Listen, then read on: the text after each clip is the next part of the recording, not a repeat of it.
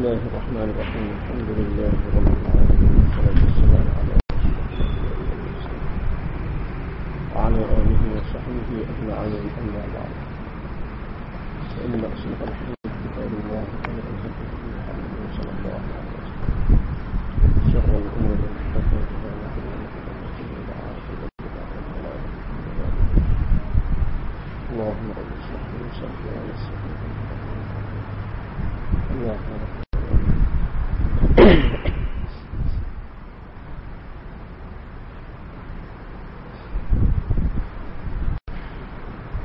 عن أبي عبد الله النعمان بن بشير رضي الله عنه قال سمعت رسول الله صلى الله عليه وسلم يقول إن الحلال بين وإن الحرام بين.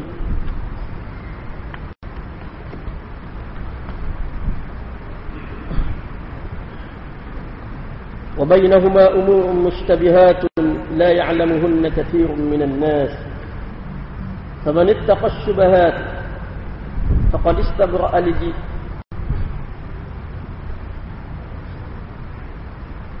فمن اتقى الشبهات فقد استبرأ لدينه وعرضه. ومن وقع في الشبهات وقع في الحرام كالراعي يرعى حول الحمى يوشك أن يقع فيه يوشك أن يرتع فيه. ألا وإن لكل ملك حمى ألا وإن حمى الله محارمه ألا وإن في الجسد مضغة إذا صلحت صلح الجسد كله وإذا فسدت فسد الجسد كله ألا وهي القلب رواه البخاري ومسلم daripada Abi Abdullah Nu'man bin Bashir radhiyallahu anhu katanya Saya mendengar Rasulullah sallallahu alaihi wasallam bersabda Sesungguhnya perkara halal itu jelas dan sesungguhnya perkara haram itu jelas. Di antara keduanya terdapat perkara-perkara yang kesamaran yang tidak diketahui oleh kebanyakan manusia. Sesiapa yang menjauhkan dirinya daripada perkara yang samar, makna dia telah membersihkan agama dan kehormatannya. Dan sesiapa yang terjerumus ke dalam perkara syubhat, perkara-perkara yang kesamaran, maka sesungguhnya dia terjerumus ke dalam perkara yang haram sebagaimana pengembala yang merumput di kawasan sekitar larangan pasti ia akan merumput di dalamnya. Ketahuilah sesungguhnya setiap raja mempunyai kawasan larangan. Ketahuilah sesungguhnya kawasan larangan Allah adalah perkara-perkara yang diharamkan olehnya. Ketahuilah sesungguhnya pada jasad manusia pada tubuh manusia ada seketul darah bila ia baik maka baiklah seluruh tubuh. Dan bila ia rasak maka rasaklah keseluruhan tubuh. Ketahuilah ia adalah hati. Hadis riwayat Bukhari Muslim dan At-Tirmidzi Ah, jadi minggu baru ini kita telah kita telah ah, bincangkan berkenaan dengan kedudukan hadis ini. Dan juga makna umum bagi hadis ini. Ah, jadi pada malam ini kita akan bicara pula berkenaan dengan huraian kepada hadis ini. Huraian berkenaan dengan hadis ini. Jadi di dalam hadis ini Allah Subhanahu Nabi sallallahu alaihi wasallam membahagikan segala perkara ini kepada tiga bahagian, tiga jenis. Tiga bentuk. Ha, kepada tiga. Yaitu yang pertama yang halal. Dan Nabi sallallahu alaihi wasallam kata yang halal ini adalah bayyinun jelas. Tidak ada sebarang kekeliruan padanya, jelas. Dan juga yang halal ini tidak berdosa melakukannya selagi benda itu tidak wajib. Selagi benda itu tidak wajib, maka tidak berdosa seseorang melakukannya bila mana ia adalah sesuatu yang jelas halal. Dan halal itu pula ada beberapa jenis. Sebagaimana yang disebutkan oleh Allah Subhanahu wa taala di dalam Al-Qur'an dan juga oleh Nabi sallallahu alaihi wasallam di dalam hadis-hadis baginda. Yaitu yang pertama yang mana disebutkan sama ada di dalam Al-Quran ataupun di dalam hadis Nabi sallallahu alaihi wasallam dengan lafaz dihalalkan. ataupun Allah menghalalkan eh, Nabi menghalalkan sebut dengan terang lafaz halal. Dengan jelas dengan lafaz halal. Maka tidak salah melakukannya atau meninggalkannya jikalau dia tidak kait dengan benda wajib. Kalau tidak kait dengan benda wajib. Ha. mana hal ini sebut dengan lafaz halal? Seperti Allah Subhanahu wa taala berfirman di dalam Al-Qur'an, "Uhilla lakum lailatas siyamir rafatu ila nisaikum." Dihalalkan kepada kamu pada malam puasa, malam Ramadan untuk kamu bergaul dengan isteri-isteri kamu. Halal. Pada waktu malam Ramadan. Siap boleh. Malam boleh. Tapi dihalalkan di sini bukan dengan mana wajib. Kalau tidak buat pun tak apa, tidak salah. Tapi kalau buat tidak salah. Jadi di sini halal yang Allah Subhanahu wa taala sebut dengan jelas lafaz halal. Di tempat yang lain dah banyaklah kalau kita tengok dalam Quran penggunaan lafaz-lafaz ini banyak cukup banyak. Kalau nak buat mari belaka, ha, pada buat mari waktu dah malam ni. Ha, jadi kita buat mari beberapa contoh. Mau buat mari beberapa contoh.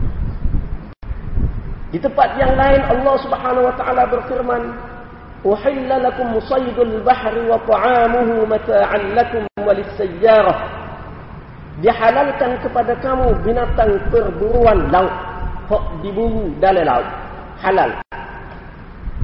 Dan memakannya halal makan. Hak laut halal makan, boleh. Sebagaimana di dalam hadis yang lain, di dalam satu hadis Nabi sallallahu alaihi wasallam bersabda bila mana ditanya tentang laut, air laut, baginda jawab, "At-tahuru ma'uhu wal hillu maitatuhu."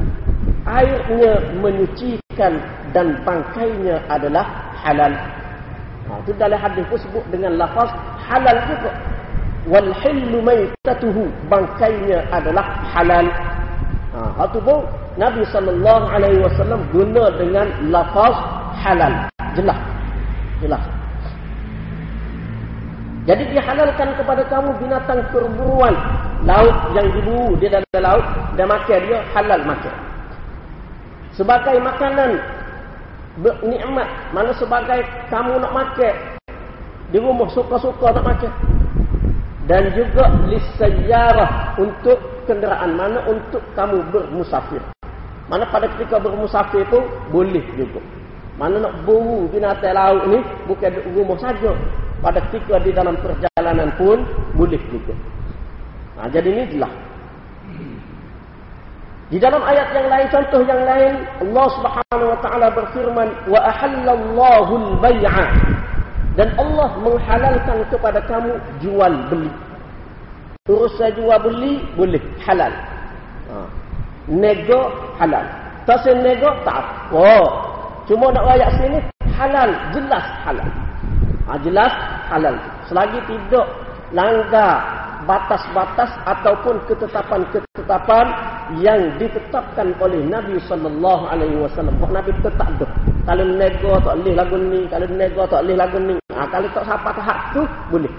Ha, boleh. Asal dia adalah halal. Dan contoh di dalam hadis seperti Nabi sallallahu alaihi wasallam bersabda, "Uhillat lana maitatan wa daman." Dihalalkan kepada kita dua bangkai dan dua darah. Dua bangkai dan dua darah. Adapun dua bangkai fa ammal maitatani fasamaku wa wal jarat. Dua bangkai itu adalah ikan dan juga belala. Ikan dan juga belala. Hati pula, eh, dua darah ni pula, hati dan juga ipo. Boleh. Mana dihalalkan, uh, mana di sini Nabi SAW guna dengan lafaz dihalalkan. Mana hal ni jelas. Ha, jelas.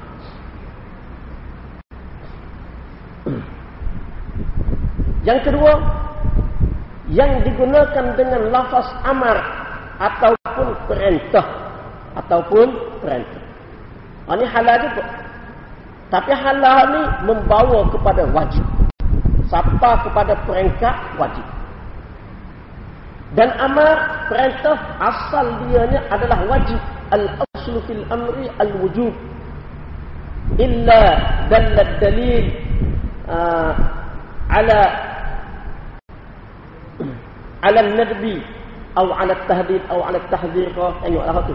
Kecuali ada dalil yang menunjukkan bahawasanya amar di situ dengan makna uh, makna sunat kau ataupun makna tahdid makna uh, makna cabaran kau cabar kau ataupun makna ancaman kau. Ah tu. Kalau ada dalil yang lain yang menunjukkan begitu. Bukan dengan makna wajib wajib buat. Sebab ada setengah amat perintah juga tapi perintah tu bukan dengan makna suruh tapi dengan makna cabar. Tak ada buat qul fa'tu bi suratin mithli wa in kuntum fi raibin mimma nazzalna ala 'abdina fa'tu bi suratin mithli. Kalau kamu ragu-ragu terhadap apa yang kami turunkan kepada hamba kami kepada Nabi sallallahu alaihi wasallam buat mari ya sesurah serupa dengan dia buat mari. Sungguh tu Allah Taala suruh. Tapi sungguh di situ bukan dengan makna wajib. Jangan nak buat. Eh, dengan makna cabaran, cabar. Ha, dengan makna cabar. Tapi asal pada amar ni iaitu dengan makna wajib. Kecuali terdapat sesuatu karinah, sesuatu bukti, sesuatu dalil yang menunjukkan amar di situ memberi makna sunat ataupun memberi makna yang lain. Seperti makna yang kita telah sebutkan tadi. Ha, makna tak, makna ancam ke? Ada juga suruh tapi dengan makna ancam. Maksud sebenarnya tapi suruh. Dan yang menggunakan lafaz diwajibkan dan sebagainya. Hal ini asal dia dengan makna wajib. Sama ada guna lafaz amar ataupun guna lafaz diwajibkan. Ataupun yang semakna dengan dia. Lafaz-lafaz yang semakna dengan dia. Hak ni pun halal juga. Bahkan sampai kepada peringkat wajib. Sampai kepada peringkat wajib. Seperti firman Allah Subhanahu wa taala, "Kulu min tayyibati ma razaqnakum." Makanlah rezeki-rezeki yang kami kurniakan kepada kamu yang baik-baik. Makanlah rezeki kita hak molek-molek. Ini perintah.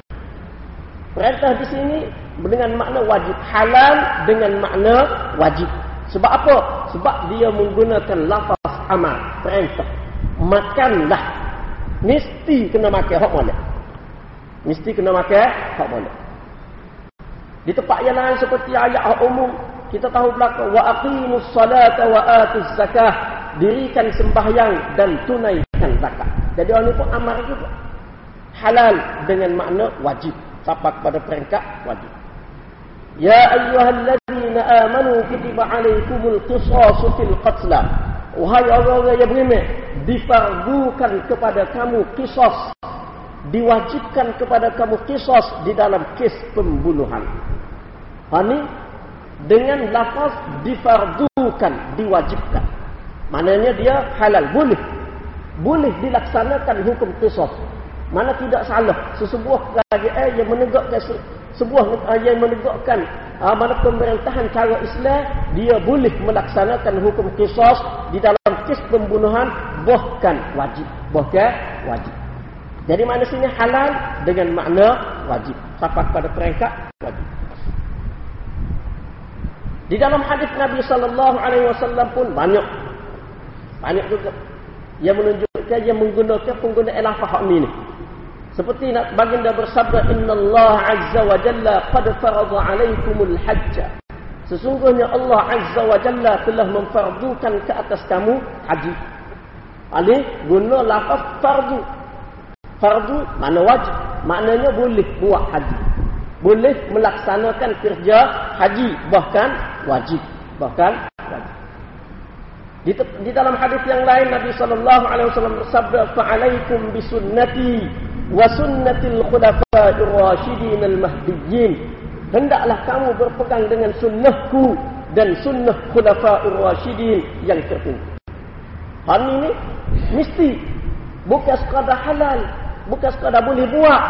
Bahkan wajib kena buat. Wajib kena berpegang kepada sunnah Nabi sallallahu alaihi wasallam dan sunnah khulafa'ur rasyidin. Jadi di sini mana nak halal itu adalah jelas. Jelas. Sama ada halal penjelasan bahawasanya benda itu adalah halal dengan digunakan lafaz halal dihalalkan menghalalkan adalah halal. Lafaz itu ataupun digunakan dengan lafaz yang lain yang menunjukkan makna halal. Kemudian yang kedua haram.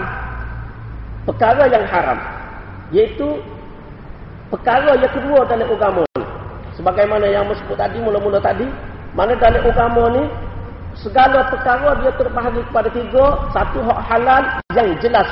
Yang kedua ni iaitu haram yang jelas. Sesuatu yang haram bajinun yang jelas. Yang mana tidak ada kekeliruan padanya. Tak ada orang keliru tak ada orang sama-sama. Tak ada kata eh ke haram? Tak ada. Jelas haram. Jelas haram dia dan berdosa bila mana seseorang itu melakukannya dosa kalau kalau buat jadi hak ni, hak haram yang jelas ni pun dia ada beberapa jenis juga. Ada beberapa jenis. Seperti yang pertama, supaya tadi juga. Kalau halal yang disebutkan dengan lafaz halal. Ni haram yang disebutkan dengan lafaz haram. Diharamkan. Jelas sebut lagu tu. Jadi hak ni yang disebutkan dengan lafaz lagu ni haram dilakukan dan wajib meninggalkan. Wajib kena tinggal, tak boleh buat. Tak boleh buat, tak boleh makan, tak boleh ambil. Tak boleh. Seperti Allah Subhanahu wa taala berfirman, "Hurrimat 'alaikumul maitatu wad-damu wa lahmul khinzir." Diharamkan kepada kamu bangkai, darah dan daging khinzir. Daging babi. Jelas. Haram bangkai, darah jelas. Oh, Jelas tu Allah Subhanahu Wa Taala guna dengan lafaz haram diharamkan. Jelas guna dengan itu. Di dalam ayat yang lain Allah Subhanahu Wa Taala berfirman wa harrama riba dan Allah mengharamkan riba. Jelas. Jelas kalau nak tahu dah tu. Tak ada keliru dah tu. Tak ada keliru, tak ada kesamaran tu. Jelas. Di dalam hadis yang lain, di dalam uh, contoh di dalam hadis pula. Nabi sallallahu alaihi wasallam bila mana dia tengok dia tengok beberapa orang duk tarik bangkai kambing, tarik bangkai. Mampu gitu kan?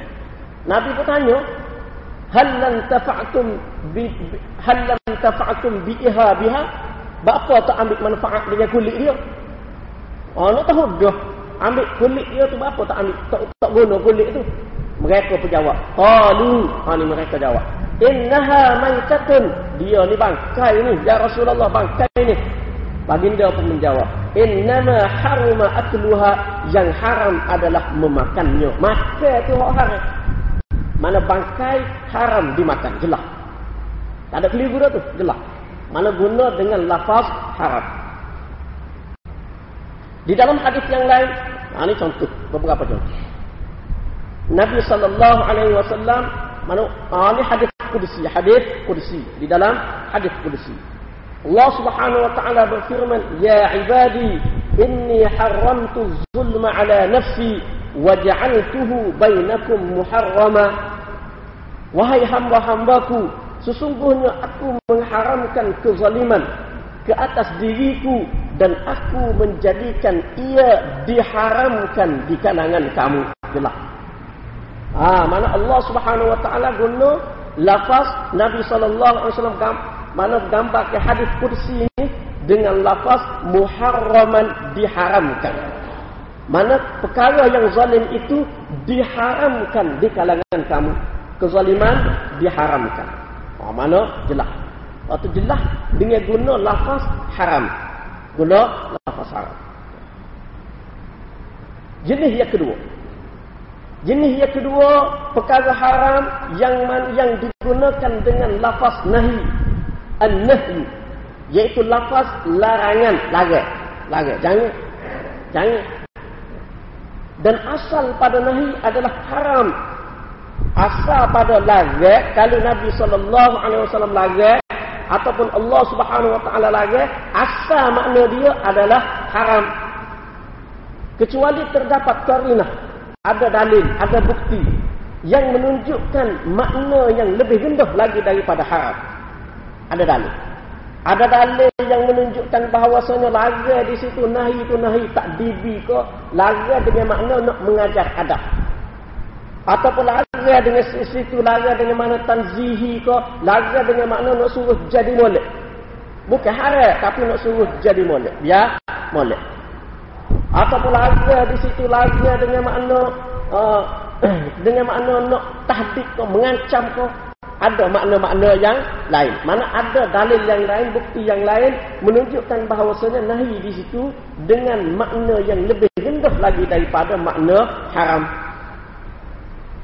Seperti contoh kita kata. Nabi sallallahu alaihi wasallam di dalam satu hadis Nabi lagi daripada orang lelaki mandi lebihan perempuan, air lebihan perempuan dan lagi orang perempuan mandi daripada air lebihan lelaki. Kalau lebih orang tina mandi sana, orang jatuh tak boleh guna. Kalau lebih orang jatuh guna sana, orang tina tak boleh guna. Nabi larang. Larang. Nahi. Tapi nahi di situ semua kebanyakan jumhur ulama adalah seorang dua. Kok tidak berpendapat lagu tu. Jumhur ulama mengatakan nahi di situ dengan makna tanzih. Bukan dengan makna haram. Apa? Sebab ada dalil yang lain. Nabi sendiri guna. Ada dalil lain. Ah, itu lain. Bila mana ada dalil yang menunjukkan bahawasanya lari di situ dengan makna haram, maka kita akan pakai lari di situ bukan dengan makna haram. Tetapi asal lari ini adalah dengan makna haram. Tak boleh. Tidak boleh. Itu asal makna dia. Itu asal makna dia. Ataupun Al-Quran dan hadis menggunakan lafaz yang memberi makna lagi. Tidak jelas guna lafaz nahi ko jangan ha tidak jelas. Tidak guna dengan lafaz jangan tapi lafaz itu memberi makna lagi. Tak boleh buat. Tak boleh buat. Ha, jadi hal ini pun haram yang jelas haram yang jelas juga ni termasuk di dalam perkara al-haram bayyinun perkara haram yang jelas seperti contoh di dalam Al-Quran Allah Subhanahu Wa Taala berfirman, "Wala tamshi fil ardi maraha." Jangan kamu berjalan di muka bumi dengan penuh kesombongan. Jangan agak. Jalan atas muka bumi ini jangan agak. Jelas. Lagi itu jelas. Maknanya haram. Haram berjalan di atas muka bumi dengan kesombongan. Jelas. Ha. Di dalam ayat yang lain Allah Subhanahu wa taala berfirman, "Wala taqtulu auladakum min imlaq." Jangan kamu bunuh anak-anak kamu kerana apa? Kerana kamu sesak. Ha, ayat ini Allah Taala tuju kepada orang sesak, orang miskin. Orang miskin. Jangan bunuh anak kerana miskin. Susah kan susah, tak ada fikir. Nak makan dua orang pun berapa cukup. Lepas tu, tak usah biar ada anak lah. Kira lah lagu-lagu mana jangan biar ada anak. Ah, halal. Halal anak. Halal apa? Kisah sesuk. Kisah. Allah Ta'ala lagi. Jangan bunuh anak kerana sesuk. Ah, bukan kata boleh anak. Bukan semelah. Bukan. Dah, waktu tu sah, waktu tu. Waktu ni, sebelum boleh anak lagi. Sekat ada. Bapa? Kisah sesuk. Kisah sesuk. Tak Ah, tak Ah, macam kita kata rancang keluarga tanpa sebab yang diharuskan. Ah, tanpa sebab yang diharuskan. Seperti menyakit ko, kalau beranak boleh jadi mudarat kepada orang tino tu. Mudarat. Boleh jadi dia mati ko ataupun menyakit boleh mari menyakit ke dia ko. Ah, kalau hak tu lah. Oh tu ada lah. Ada sebab lah tu. Tapi kalau tak ada apa apa sebab? Tak ada apa-apa sebab. Saja muda lagi dia dulu. Muda lagi. Nah, ataupun kerana sesuatu kerana tak ada fikir. Allah Taala kata jangan. Ah, jangan. Ini Allah subhanahu wa ta'ala tuju kepada orang miskin. Nahnu narzukuhum wa iyyakum. Ha. Nahnu narzukukum wa iyyahum. Ha, Hak kepada orang miskin, Allah Ta'ala kata, kamilah beri rezeki kepada kamu dan kepada mereka kamu dulu Allah Taala kata. Hak orang miskin. Jangan bunuh anak-anak kamu kerana kamu miskin. Kamilah beri rezeki kepada kamu. Tak sadar lah. Kalau boleh anak kita beri rezeki lain ke, kamu. Dan kepada mereka, kepada anak kamu. Tak sadar Tak sadar Eh. Kepada orang kaya Allah Taala guna lagu lain pun wala taqtulu auladakum khasyata imlaq. Nahnu narzuquhum wa iyyakum. Alai ha, jangan bunuh anak-anak kamu kerana takut papa lo ni kaya. Lo ni kaya. Takut-takut boleh anak sesat dan nak buat bagi dah harta makan pun bagi seperti di dalam hadis Nabi sallallahu alaihi wasallam bersabda, "Jangan kamu bunuh anak kamu kerana bimbang mereka akan berbagi makanan dengan kamu." Ha, tu jangan. Dan dia kaya. Tapi mesti kalau boleh anak, ha tu gelah sikit harta. Dah bagi dah ni. Bagi dah ni. Eh, jadi kalau sekali boleh simpan 5000 sebulan, ai kuranglah sikit boleh simpan. Aset tu tak berapa banyak lah. Eh, Ah, kerana takut apa? Kerana takut miskin. Nahnu narzuquhum. Allah Taala wi kamilah yang memberi rezeki kepada mereka ke anak dulu. Kami hak uri rezeki ke anak. Bukan kehmu kaya mu rezeki ke anakmu. Aku hak uri rezeki kamu. Allah Taala kata. Dan kepada kamu juga kamu yang kaya-kaya. Sebab apa? Aku uri rezeki kamu. Ah, kena ingat tu eh. Kena ingat kepada Allah Subhanahu Wa Taala. Jadi hal ini jelas. Hal ini jelas haram. Jelas. Nah.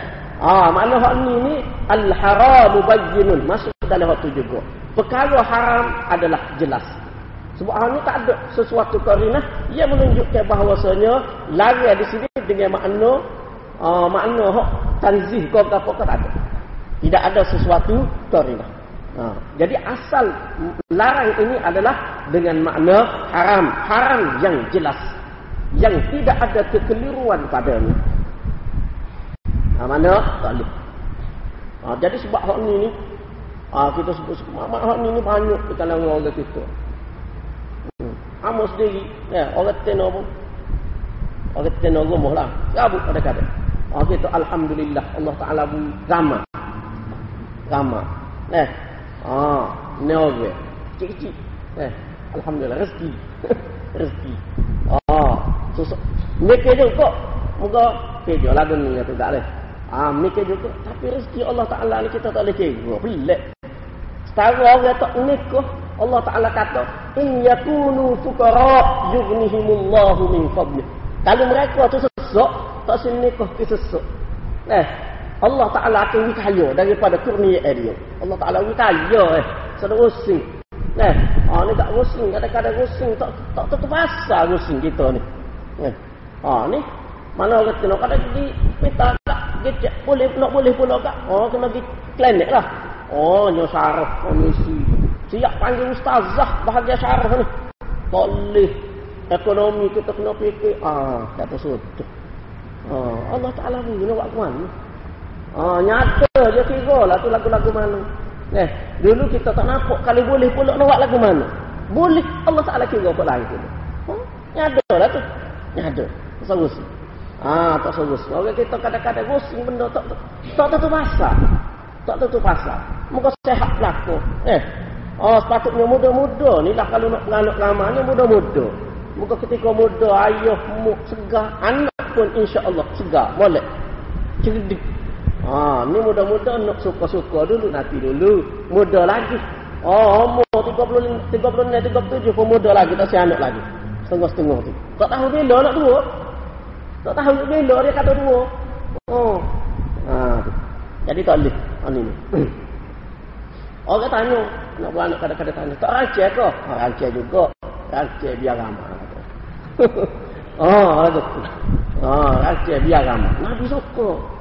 Nabi suka. Nabi berbangga-bangga dengan ramah umat dia. Kalau kita, kalau kita, ialah kita di kalangan orang-orang molek ni. Kalau hak molek-molek ni tak suka tak suka ramah, hak tak molek ni ramah, siapa nak tahu hak tak molek ni? Siapa yang nak tahu? Eh, hak, hak tak molek ni tak ramah.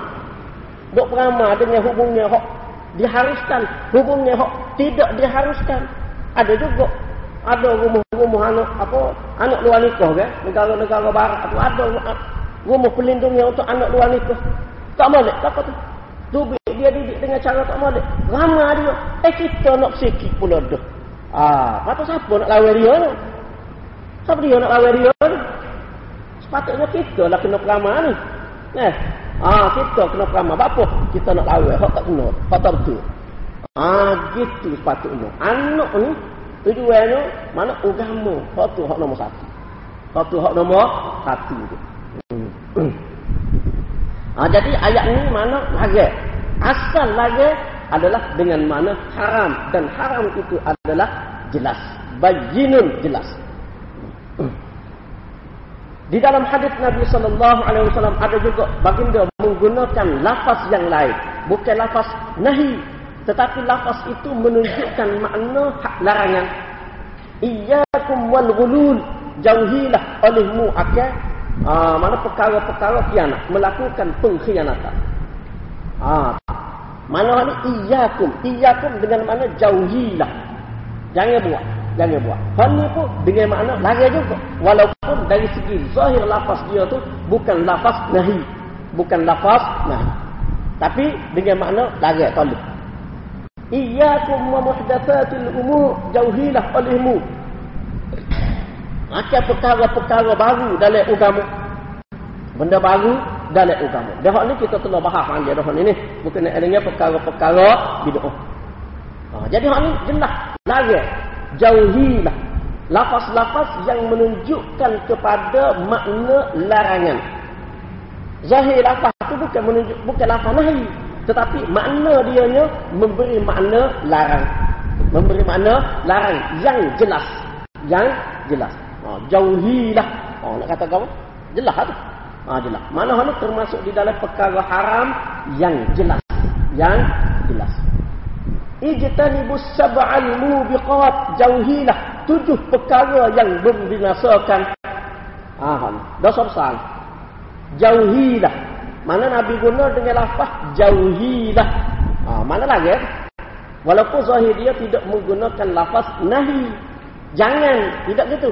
Tapi menunjukkan makna larang. Jadi hal ni pun haram juga jelas. Ah, lepas tu dia adalah hadis ni berkenaan dengan dosa besar. Asyirku billah, ah, syirik kepada Allah, bunuh ke apa tak ada. Ha, dalam hadis.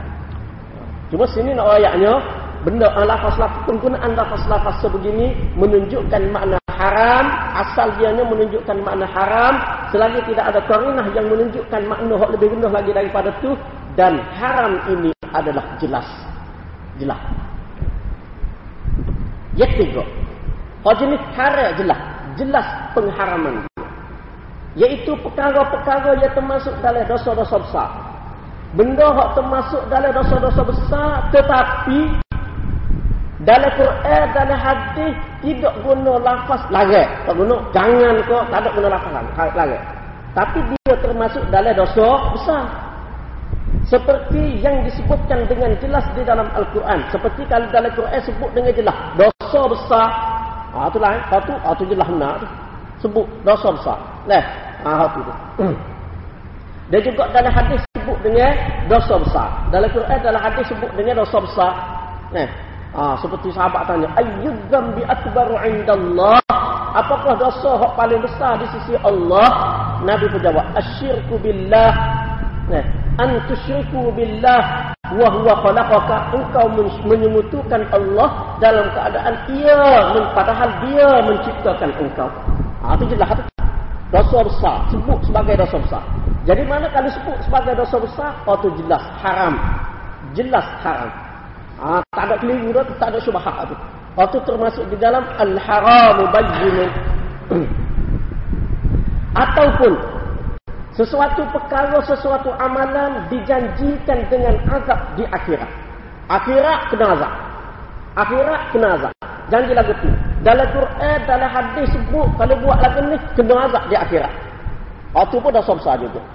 Dah tu tak keliru dah tu. Tak keliru. Haram, tak boleh buat.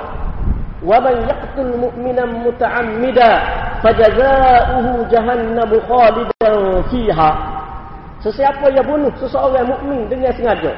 Ha, mukmin orang kafir pun serupa juga. Oh, tu tu berdasarkan orang lain pula. Tak apalah. Ha, dengan sengaja. Balasan dia nya dalam neraka. Dalam neraka. Kekal dalam neraka.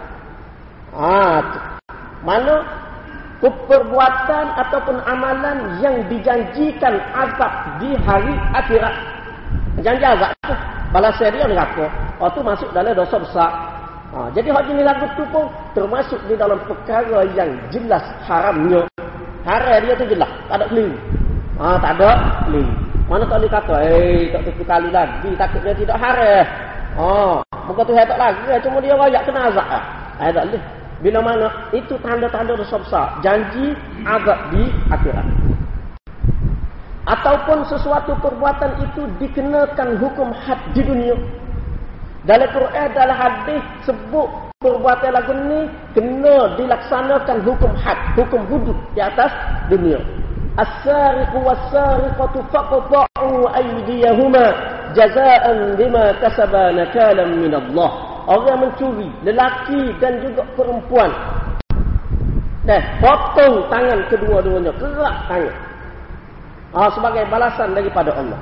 Jadi perbuatan mencuri, mencuri Balasan dia Quran sebut kena kerak tangan. Kena kerak tangan. Jadi sesuatu perbuatan yang dijanjikan, yang mesti dilaksanakan hukum hudud, maka perbuatan itu termasuk dalam dosa besar. Jadi bila mana dia termasuk dalam dosa besar, maka dia termasuk dalam kategori al-haramu bayyinun. Benda haram, ia jelas. Ataupun dosa itu dihubungkan dengan kemurkaan ataupun laknat daripada Allah. Perbuatan dosa tu Allah Ta'ala sebut dengan kemurkaan. Dengan laknat. Seperti perbuatan tadi. Faghadiballahu alaihi wa la'anahu wa a'adda lahu azaban azimah. Allah Ta'ala murka kepada dia. Allah Ta'ala laknat dia. Ha, jalan. Jalan. Ha, seperti dalam hadis pun begitu juga. Dalam hadis pun begitu juga. Nah. Ha. Ha. dalam hadis seperti kita kata dosa laknat sahabat. Laknat sahabat. Hmm. Ha, lagi tengok. Ha, jikalau kamu melihat seseorang melaknat sahabat-sahabat aku, fa'alaihi la'natullahi wal malaikati wan nasi ajma'in. Maka atas dia laknat Allah, laknat malaikat, laknat seluruh manusia. Ha, mana dosa besar lah tu? Dosa, dosa besar. Mana bila mana dia termasuk dalam kategori dosa besar, maka dia adalah perkara yang jelas haram. Dan juga sesuatu amalan yang mana larangan tu terhadap dia tu kerah. Ataupun perbuatan itu disifatkan pelaku dia dengan fasik, kafir, zalim dan sebagainya. وَمَنْ لَمْ يَحْكُمْ بِمَا أَنْزَلَ اللَّهِ فَأُولَٰئِكَ هُمُ الظَّالِمُونَ Sesiapa yang tidak memutuskan hukum berdasarkan kepada apa yang diturunkan oleh Allah, maka dia adalah orang-orang yang zalim. Allah Ta'ala sebut dengan zalim. Mana dosa besar? Dosa besar. Bila dosa besar yang jelas haramnya. Haram dia tu jelas. Tak ada ragu-ragu lagi. Tak ada ragu-ragu lagi. Ha, jadi hak ni jenis-jenis kategori perkara-perkara yang termasuk di dalam wa innal harama bayyinun. Baik. Kemudian yang ketiga, perkara yang ketiga. Mana perkara-perkara dalam agama ni dia tidak boleh lari daripada tiga ni. Yang ketiganya perkara yang kesamaran hukumnya. Hukum dia sama. Hukum dia tak jelas di antara halal dan haram tak jelas. Halal ke haram tak jelas. Tidak jelas tu sama ada kerana tak ada dalil daripada Al-Quran dan hadis ataupun dalil itu tidak jelas. Dalil itu tidak jelas. Aman ulama buat kesimpulan pula daripada dalil itu menunjukkan bahawasanya benda ni halal ataupun benda ni haram. Tapi bagi sesetengah kalangan sesetengah orang tak jelas bagi dia eh halal ke haram. Ah tak jelas. Jadi hal ini pun terbahagi juga kepada beberapa bahagian. Ada beberapa bahagian. Perkara-perkara yang sama. Yang sama. yang pertama perkara itu sendiri. Tidak sama. Benda itu sendiri tidak tidak sama. Jelas sebenarnya benda itu. Tetapi sama bagi sebahagian orang. Setengah orang dia tak jelas. Setengah orang lain bagi ahli ilmu pula tidak sama bagi dia. Jelas bagi dia bagi ahli ilmu perkara itu adalah jelas. Kenapa? Kerana mereka mengetahui hukum berdasarkan kepada nas ataupun kias ataupun kaedah-kaedah tertentu. Ha. Sebab tu dalam hadis dalam hadis yang kita baca ni, Nabi sallallahu alaihi wasallam bersabda, di antara keduanya terdapat perkara-perkara yang sama yang tidak diketahui kebanyakan manusia. Kebanyakan orang tak tahu, tapi sebahagian orang tahu. Tidak sama bagi sebahagian orang. Mungkin sama bagi kebanyakan orang. Hak ni hak pertama. Hak ni hak jenis dia pertama. Jenis umur mustabihat perkara-perkara kesamaan yang pertama. Kategori pertama. Contoh dia seperti hukum berkenaan dengan perkara sesetengah masalah muamalah. Masalah muamalah. Masalah nego terutamanya nego cara baru ni. Nego cara baru macam-macam cara. Nah, dengan MLM lah, dengan sahel lah, ah dengan apa lagi? uh, insurans lah apa dia. Bagi setengah orang tak jelas. Sama hukum dia. Tapi bagi setengah kalangan jelas. Dia boleh buat mari. Ni, royak. Kalau lagu ni halal. Kalau lagu ni haram. Dia boleh royak. Mana bagi setengah kalangan jelas hukum dia. Jelas. Dia juga masalah-masalah baru. Kita fokus kepada benda-benda baru. Perkara-perkara baru. Masalah baru. Nah, air kumbahan kita kata. Air kumbahan. Minum air kumbahan ni. Ataupun air uh, daripada sampah sarap sampah sarap kan sampah sarap tu masuk dalam mesin dia tu. Oh oh tahu dia proses lah. Proses proses proses. Tu bi air jernih ambil minum. Padahal mari daripada sampah sarap eh, macam-macam pasal lah sampah tu. Uh. bagi setengah orang tak jelas. Eh boleh minum kata tapi bagi setengah orang setengah kalangan ahli ilmu jelas. Boleh. Boleh. Ada kaedah. Kaedah istislah. Dan antara tu. Ha tu. Begitu juga masalah-masalah lain, masalah-masalah baru. Ya baru timbul. Benda tu tak ada dalil. Tak ada dalil. Ha, cuma ulama dia menggunakan kaedah-kaedah tertentu terutamanya di dalam usul fiqh untuk menyelesaikan perkara-perkara tersebut. Nak pelesah perkara-perkara tu. Mana hal ni, ni benda tu sendiri tidak sama. Cuma sama bagi setengah orang jelas bagi sebahagian yang yang lain. ha. Ha. Dan juga mungkin boleh masuk juga dalam masalah ni. Ha, iaitu berkenaan dengan kita kata kalau Quran berkenaan dengan Quran. Huruf muqatta'at di dalam Al-Quran. Huruf-huruf potong dalam Quran. Alif lam mim, alif lam ra, sin yasin macam-macam lagi. Kebanyakan orang kata hak tu sama, tak jelas tu makna dia tak jelas. Tapi bagi setengah ulama kata tak jelas. Jelas. Dia boleh royak mana?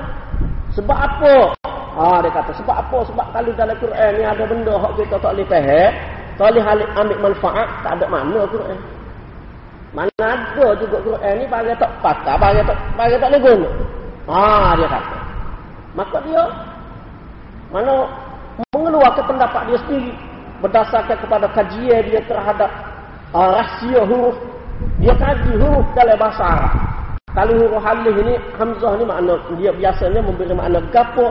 Kalau ba ni biasanya memberi makna gapo. Kalau kaf ni biasanya memberi makna gapo. Kalau dalam satu perkataan itu biasanya kalau gabung di antara ba dengan da biasanya memberi makna gapo. Dia kaji siapa sangat rahsia huruf. Ha. daripada kajian itu dia buat kesimpulan kepada makna huruf muqatta'ah. Ha, cukup ke dia? Orang ha, dia kalau tanya ada kebenaran. Soal nak terima tak saya terima tu bab lain, bab lain. Ha, dia kaji. Hamzah dia kata. Hamzah biasanya menunjukkan makna sama tak jelas. Makna tak jelas. Banyak kait dengan perkara-perkara kait Hamzah. Ha, sebab tu dia kata. Sebab tu banyak istifham digunakan dengan Hamzah. Guna dengan Hamzah. A an leh ha sebab tu kalau aqaf kalau aqaf mula dengan aqaf dengan hamzah au. Memberi makna sama. Au ataupun. Ataupun mana tak jelas. Kalau waw makna dan. Dan ni jelas. Eh dan ni jelas. Ha zaid dan muhammad datang jelas. Kalau zaid atau muhammad datang tak jelas. Jadi dalam bahasa arab juga nak au. Hamzah juga. Ha patut dia buat kesimpulan lah. Alif lam mim mana gaf Ha, sebab setiap buku dia ada tajuk buku. Setiap bab buku dia ada tajuk bab. Quran pun begitu juga. Huruf muqatta'at itu adalah merupakan tajuk, merupakan mana tajuk kepada surah. Ha, itu bagi dia. Ha, itu bagi dia. Jadi mana waktu tu bagi setengah, bagi kebanyakan orang tidak jelas. Tapi bagi dia jelas. Bagi dia jelas. Hmm. Ha, jadi waktu pun boleh juga masuk dalam. ha, baik. Ha, mana hal ni berkenaan dengan umur mustabihat. Perkara-perkara yang kesamaran. Ha, ini yang pertama. Mana benda tu sendiri tidak sama. Yang kedua, perkara tu sendiri sama. Benda tu sendiri sama. Benda tu sendiri tak jelas benda itu sendiri. Dan benda itu sendiri tidak jelasnya mungkin kerana beberapa sebab. Kerana beberapa sebab. Ha, ada pembahagian pun dah situ. Yang pertama kerana perkara tersebut tidak dapat dipastikan. Tak boleh nak pasti. Tak boleh nak pastikan perkara itu. Sebagaimana berlaku kepada Saudah. Saudah binti Zam'ah. Isteri Nabi sallallahu alaihi wasallam. Ha. Saudah ni ha, mana di dalam hadis tu?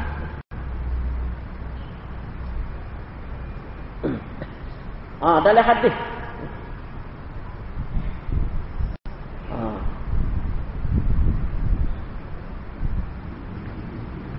Dalam hadis ni cerita dia ni lebih kurang lah cerita dia. Ah. Abdu Abdu bin Zam'ah mana adik-beradik kepada Saudah.